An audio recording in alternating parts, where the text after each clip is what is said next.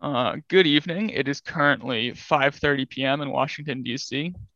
and the Eurasia Center Wonkcast is back after a short hiatus. Uh, viewers may have noticed that we've been gone for a little bit, and that's because as last semester was uh, coming to an end, uh, we had finals, activities, everything was busy, right? Uh, had some scheduling issues, um, but we are back in progress and are intending to have a big summer of uh, discussions and topics moving forward. So we aren't done yet. Um, I am the constant uh, co-host, Casey Chambers, uh, uh, here as always. Uh, but I do have to let listeners know that uh, Nick Klein will no longer be with us. Uh, he has some things going on in his life, so while the podcast will be continuing, uh, Nick will be taking a leave of absence. Uh, we, we, we may see him back uh, at some point, but I can't guarantee that. And I'd like to thank him thank thank him from the bottom of my heart for helping us put out a good uh, semester of episodes. He was a great asset in helping the Eurasia Center uh, with this podcast. Uh, moving forward, we now have some new co-hosts. We have Cole and, Noah. and Noah. Cole, do you want to introduce yourself? Hey, everybody. As you heard, my name is Cole uh, Davila. I'm currently a rising third year law student down at St. Mary's University in San Antonio, Texas, where I'm also getting a degree, a master's degree in international relations with a concentration in national security and security studies. Apologies. Uh, I went to undergrad also in Texas, uh, where I majored in history and uh, political science.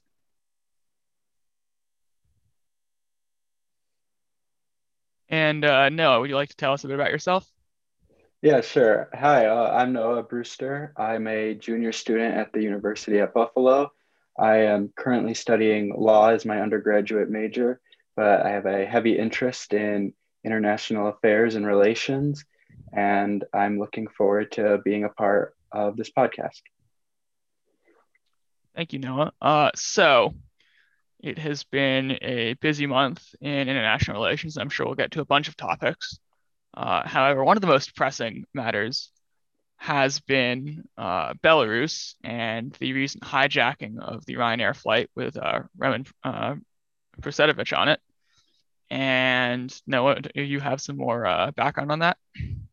Yeah, so on Sunday, May 23rd, a just a normal commercial Ryanair flight was supposed to go from Athens, Greece to Vilnius, Lithuania. Sorry, uh, and it was shockingly diverted to Minsk, Belarus, following a uh, later confirmed false bomb threat believed to be sent by President of Belarus, Alexander Lukashenko. So the belief behind this and ultimately the reason that this flight was diverted was because reporter Roman Protasevich was aboard and he has been wanted basically by Belarus authorities for uh, his role in covering protests and actively being able to start them and spread information about them. So I just have a few things to say about uh, Bela, the Belarus president, Mr. Lukashenko, and the journalist, uh, Mr. Protasevich. So basically, some just more information about the flight and its diversion. It, it um, the uh, flight was uh, escorted by a military jet sent by President Lukashenko, and this uh, diversion was just a ploy to detain uh, the journalist, uh, Mr. Protasevich. And so President uh, Lukashenko uh, first was elected in what seemed like a normal election, but since then he has lost his popularity and has now been called even a dictator and was even, uh, Belarus has been considered to be the last dictatorship till last in Europe. And if uh, Casey or Cole, you have anything you'd like to add, go ahead. Uh, yeah, uh, Belarus has been referred to as the, the last dictatorship. Um, the um, Lukashenko regime has violently cracked down on protests uh, over the past year. Uh, with there's a number of uh, political prisoners, uh, up to 400, according to report, reporters Sans Frontières. Um, and yeah. it's a it's a difficult situation in the country. Yeah, definitely. And uh, so basically, just to jump ahead a little bit, after everything that did go down this past weekend with the flight and everything, it has been condemned by many European Union, Union countries and their leaders, and even President Biden himself. So it is definitely not being looked well upon recently. And so basically, the reason why Mr. Protasevich was so wanted by the uh, Belarusian regime is for his part, as I mentioned in the protests. And so basically, in 2019, after years of being just a freelance reporter, Mr. Prosevich fled Belarus in fear of his safety, and he believed he'd be safer in the European Union. And so he helped find Nexta channel on Telegram, which he used to share information about protests and everything that was going on with that. And so, under what is actually a capital offense in Belarus law about helping with protests, he was wanted, and the flight diversion was a purposeful ploy just to get him. And I know, Cole, you have a statement from the G7 you'd like to read if you want to go ahead. Yes. So the G7 obviously condemned um, the flight diversion, just as the EU did with the G7, saying, We, the G7 foreign ministers of Canada, France, Germany, Italy, Japan, United Kingdom, and the United States, which are the countries in the G7, uh, and the High Representative of the European Union condemned the strongest terms the unprecedented action by the Belarusian authorities in arresting independent journalist Roman Pratove. Apologies, I'm going to butcher this pronunciation. Uh, Pratasevich and his companion Sofia Sapega, which uh, I believe is his girlfriend um, and a Russian student as well, uh, after forcing flight uh, FR 4978, on which they're traveling to land in Minsk, uh, the capital of Belarus, on 23rd of May. The action jeopardized the safety of the passengers and crew of the flight. It was also a serious attack on the rules governing civil aviation. All our countries and our citizens depend on every on every state acting responsibly in fulfilling their duties under the Chicago Convention so that civil aircraft can operate safely and securely. We call on the International Civil Aviation Organization, the ICAO, to urgently address this challenge to its rules and standards. This action also represents a serious attack on media freedom. We demand the immediate and unconditional release of Roman and as well as all other journalists and political prisoners held by Belarus. We will enhance our efforts, including through further sanctions as appropriate to promote accountability for actions of the Belarusian authorities. Now, this was essentially echoed and almost verbatim the same as what the uh, European, the EU Council uh, stated. They also condemned um, the landing, the diversion of Ryanair flight that uh, these two individuals were on. They demanded the immediate release of both individuals. They also called in civil aviation organization. Um, they started to look more into different possibilities of sanctions. They also called on airlines to start looking for ways to divert their flights around Belarusian airspace so that they can avoid this sort of thing happening in the future. They also are uh, looking into banning overflight of EU airspace by any Belarusian airlines, essentially blocking the entire EU um, and many other countries from Belarusian airlines. So any any aircraft wanting to fly through that airspace would be effectively prevented if the EU went through with this uh, sort of thing. They also condemned the unjustified expulsion of Latvian diplomats from uh, Belarus, uh, clearly showing that there is tension between Latvia and Belarus, and those countries do border on each other. And of course, that has all sorts of issues with Latvia's uh, inclusion into NATO as well as the EU, and can you know it's a bit more of a complex situation than just this uh, airlines issue. It, it really is a diplomatic uh, breakdown. Lithuania confirmed that they would be expelling two Belarusian embassy employees um, as a result of this. Uh, earlier, I believe it was today actually, a flight from a, a, Belarusian flight to France was turned around in Poland because France would not allow it into its airspace. Um, remarkably uh, a demonstration of how uh, denying overflight access is properly done uh, through I- ICAO standards. Uh, there's variety of concerns in this situation, certainly not the least of which is the fact that Belarus was targeting a journalist uh, critical of their government. Uh, flying from two EU countries on an EU registered aircraft, but also that the uh, request for the plane to land in Minsk was made under uh, false pretenses, which is a, a violation of uh, ICAO rules. Uh, there were even actually calls for Belarus to be uh, expelled or suspended from the ICAO as a result of this incident. Yeah, so, it's oh, good. No, you, you go, Noah.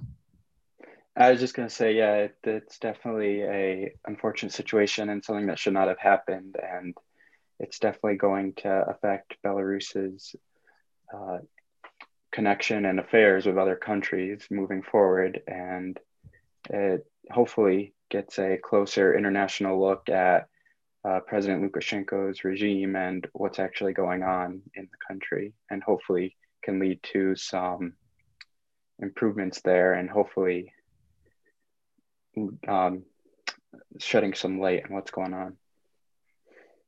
It's uh, it's certainly ramped up tensions, uh, both between uh, Belarus and its neighbors, but even with the U.S., who uh, had a had a statement by Antony Blinken condemning uh, the Lukashenko regime.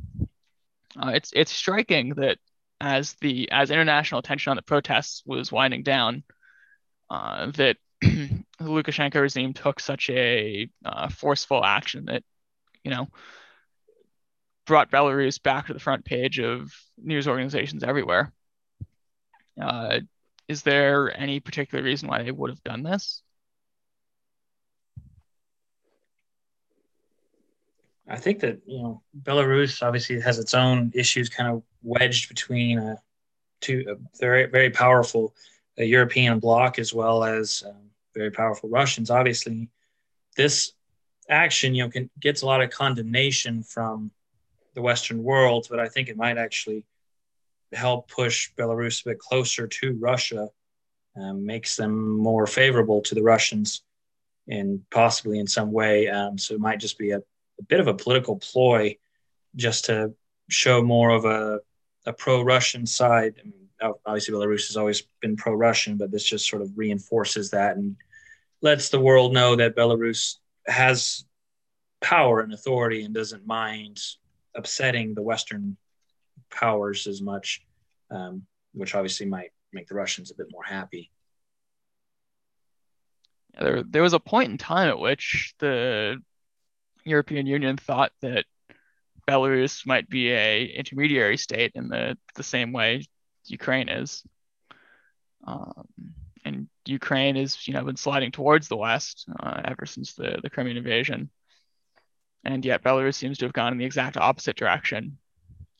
And this seems like a confirmation of that, uh, with you know the the European Union freezing out Belarus from the rest of Europe, and you know Lukashenko has no friends, uh, except obviously, of course, Putin. Mm-hmm. So, um,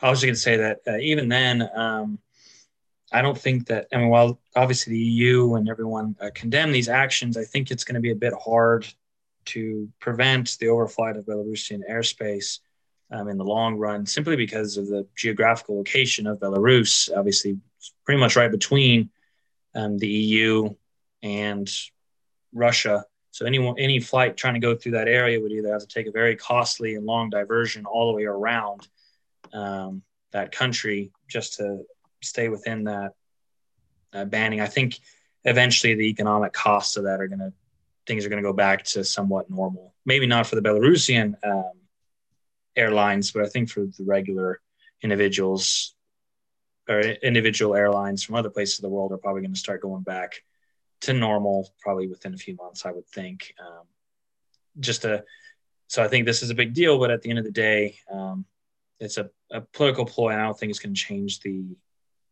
situation on the ground quite as much as we might hope, or some might hope. Anyway. Yeah, I agree with that. So I I had brought up the United States uh, and Antony Blinken, of course, the, the Secretary of State as a player. But Noah, who are the what are the the players in this, and what are their their positions, if you would? Yeah, I I definitely think um, a lot of it falls on the Belarus president, of course, and his decisions, but in the overall international community, I think it is up to European Union leaders and the countries around Belarus to make those decisions, like France did with not letting the plane into their airspace and things like that. And if these leaders can show that we're not going to let what you did fly, it can start to change what they're doing and hopefully prevent it from happening again and it is they are lucky with not forcing any other people off that plane, like any Greece residents or Lithuanian rest, residents who were on that plane, or they I feel like they would have had an even bigger problem on their hands than what they do now. Yeah, I mean there were concerns about sovereignty to begin with, just with uh, a flight from one EU country to another on uh, European Union aircraft that certainly would have raised uh, stakes diplomatically, but also uh, for citizens, of course. It would have been uh, presumably much more public outcry um, from EU residents if that had been the case. Mm. interestingly enough, there were the it was 126 people on board the aircraft, right? If I remember correctly. Yeah, something. It was around that number. Yeah. And uh, of of the 126, there was, of course, um, uh, there was uh, Protasevich, uh, Sapega, and mm-hmm. then three other uh, people uh, uh, disembarked in Minsk, uh, and the Irish foreign minister, as well as the CEO of Ryanair, said that they believed that those were KGB agents. Um, for for listeners who are not tracking the security services of ex-Soviet countries, which I'm not quite sure why you would. Uh, Russia, of course, has the, the FSB and the GRU as their uh, intelligence services. Uh, but Belarus, uh, being an ex-Soviet state, has maintained the um, infamous moniker of the of the KGB for its uh, security service. So it's unclear exactly who those three people were, but it seems like the operation was even coordinated from uh, Athens, and that they wanted to confirm that uh, Protasevich was on the plane before uh, taking that operation. Yeah, and uh, some news sources talked with some other passengers who were on the flight, and it was definitely known by uh, Protasevich that as soon as it was announced that the flight was going to be diverted uh, to Minsk, he knew it was for him, and he was uh, showing that he was scared. And uh, one uh, passenger even commented that he uh, mentioned that he's going to get the death penalty if the plane lands in Belarus.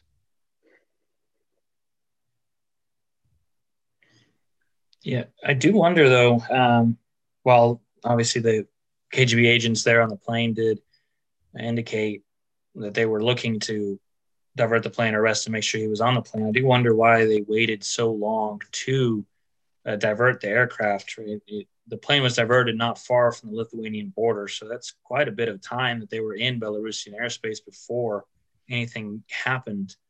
Um, so I wonder if maybe Belarusians were having some second thoughts about it, were considering whether or not to do it, um, or if it was just a, a weird quirk of planning even the the operation itself seems bungled, right? Mm-hmm. Hamas, mm-hmm. which is not traditionally known for uh, bombing aircraft and uh, would not necessarily be looking to target a uh, Greek to Lithuanian uh, flight as a uh, target of terrorism two days after signing a uh, ceasefire with Israel. Uh, was blamed by the Belarusians, but the email informing, uh, informing, I should say in air quotes, because it's very clear this was a, a, Belarusian operation and Hamas was not involved. And, and Hamas, of course, denied any involvement in this because why would they? Uh, they had just finished a costly war. Why would they look to raise tensions even more, uh, especially against non-involved countries? But the email was sent 24 minutes after the plane was requested to be diverted.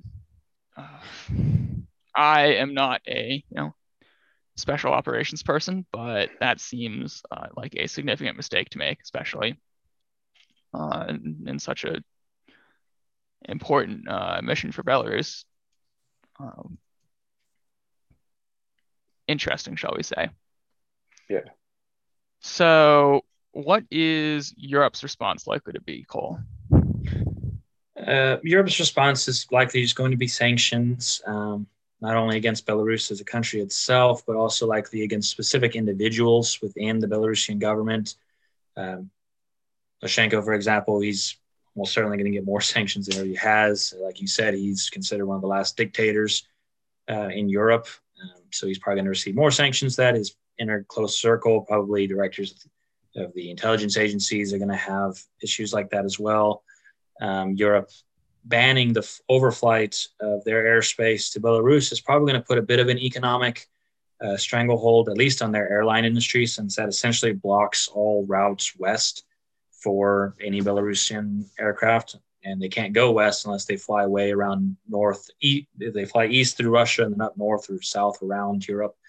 Um, but then again, Belarusian air aerospace industries and civilian passenger airliners aren't isn't exactly a a massive um, industry, so it probably wouldn't hurt Belarus all that much. So I think Europe's response is diplomatic pressure but at the end of the day, because Belarus is already so isolated and already in Russia's camp, it's probably not going to end up doing a whole lot to get the release of these two individuals. It might prevent a death penalty, but I'm not. It, it, it's it's up in the air as to whether or not the diplomatic pressure is going to be effective in Belarus, simply because of the power dynamics in that region. Yeah, and even if they can prevent the death penalty, there's already uh, damage done to Protasevich as um, it was a released confession of him confessing to uh, his involvement in the protests, but it was definitely, you could see signs of beating and probably torture. And people close to him and know him uh, commented that he was definitely under duress in the video. And regardless or not, if he ends up getting the death penalty, he's still going to get some brutal treatment uh, detained by Belarus.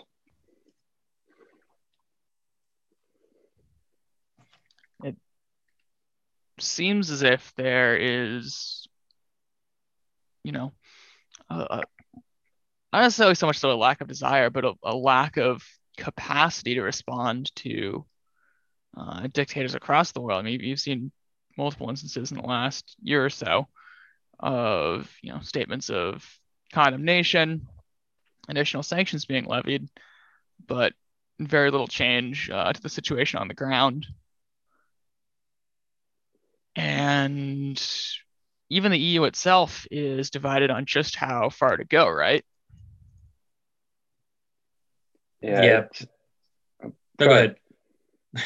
I was just gonna say it's definitely a uh, collective action problem here with uh, who's gonna do something. Is someone gonna do something? And it comes down to is it worth the risk to intervene, or is it, or are they not intervening on other countries as much as it would take to intervene. So it really comes down to that and what will be done. Uh, Cole, if you had something else to add. No, that's pretty much all I was going to say. You know, the EU as a, a bloc is very economically powerful, but at the same time, it's got very many different interests from all sorts of uh, countries, both large and small, in there, and also the very nature of sanctions. You know, sometimes you can only sanction so much before the sanctions start stop doing anything, and sanctions might actually end up hurting the average people in Belarus far more than they hurt the leadership that they're meant to to harm. And it's one of the you know one of the various debates as to whether or not sanctions are morally correct or accurate is whether or not it's worth hurting the people of Belarus because the government is doing something wrong.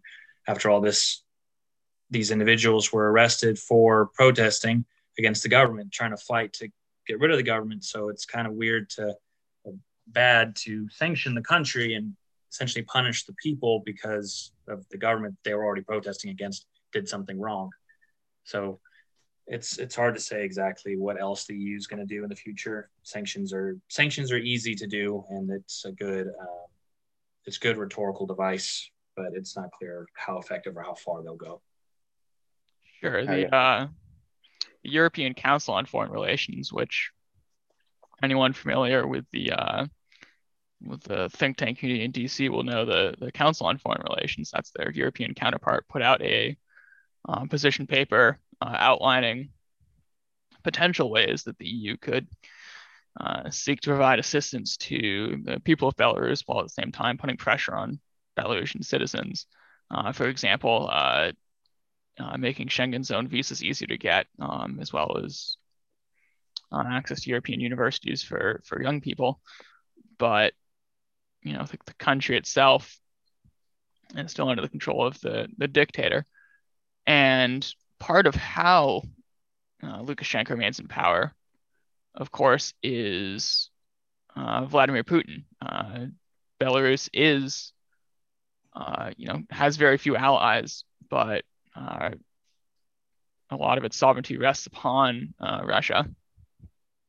The two countries actually um, signed a uh, treaty uh, trying to create a treaty of union between um, both of them as a as a single entity of sovereignty with a you know common currency and uh, a common legislature. This is you know in the past 20 or so years not advanced uh, far based on a lot of uh, concerns. Uh, Luk- Lukashenko originally um, thought about it as an idea to you know, take power himself with Yeltsin being unpopular.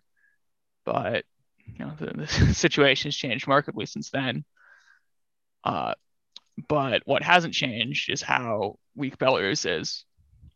Uh, even with this instance getting worse, uh, you've had protests, you've had sanctions, and as there's significant threat to Lukashenko's rule in Belarus as a dictatorship, you need someone to shore up your position of power, right?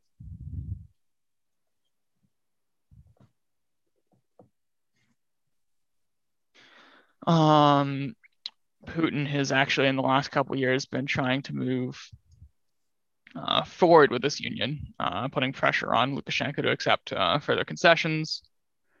And while Russia is willing and able to protect its allies, for example, the one and a half billion dollar loan that uh, Russia pledged to Belarus uh, last September, which was an economic lifeline for the uh, Lukashenko regime as Lukashenko's position gets more and more contested, that gives more uh, capacity for Russia to act. Yeah, it, it seems like he's in a weird position where, you know, he obviously he wants to be very close to the Russians because they, are the ones that keep him in power. But at the end of the day, um, he can't go too far because he doesn't want to lose his own power. Um, and obviously, Putin is a strong man in his own right. So the Russians pushing for this union means that it's now weakening Lukashenko's power base. But if he doesn't go through the union, his power base is also weakened.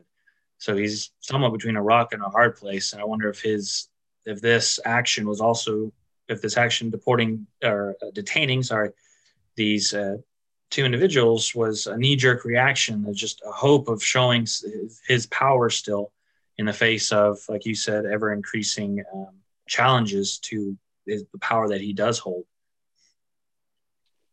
I presume that we all believe that Putin had uh, forewarning about this uh, incident that Lukashenko wouldn't take us on his own, correct? Is, does anyone disagree yeah. with that conclusion? No, I agree. I'm not sure, honestly. Um, I think it's it's likely Putin knew, but I'm not sure it was necessarily a you know, something direct. I'm sure Putin's uh, security agencies knew what was going on, but it seems I Russia has obviously been very antagonistic, but it seems like Russia would be kind of going on a bit of a limb for something like this. Um, Russia doesn't benefit a whole lot from it. Um, I mean, yeah, they get more from Belarus maybe in the end, but it's also it's Belarus. Russia has more pressing concerns, I think, than reinforcing a country that's already within its its grip its grip um, by a significant degree. Um, so I'm, I'm not sure, honestly. Well, if there are any doubts as to how far uh, Belarus was in Putin's hands, there are no further. Uh, I, I don't really envision a way in which Lukashenko could remain in power and, you know, seek out much of any ties to the European Union or the West. I agree. Yeah. So, what does the the path forward look like? Is it just more of the the same? I think uh, Belarus will definitely be more directly on the radar of the EU and some of the countries close by. But honestly, like you've mentioned before, if with much will be done or not, it's hard to say, and probably not much will actually come of it. I agree. I think there might be some changes to airline industry and um, you know when and where flights go, but other than that, I don't think there's going to be much regime change or anything other or any other kind of significant economic uh, changes.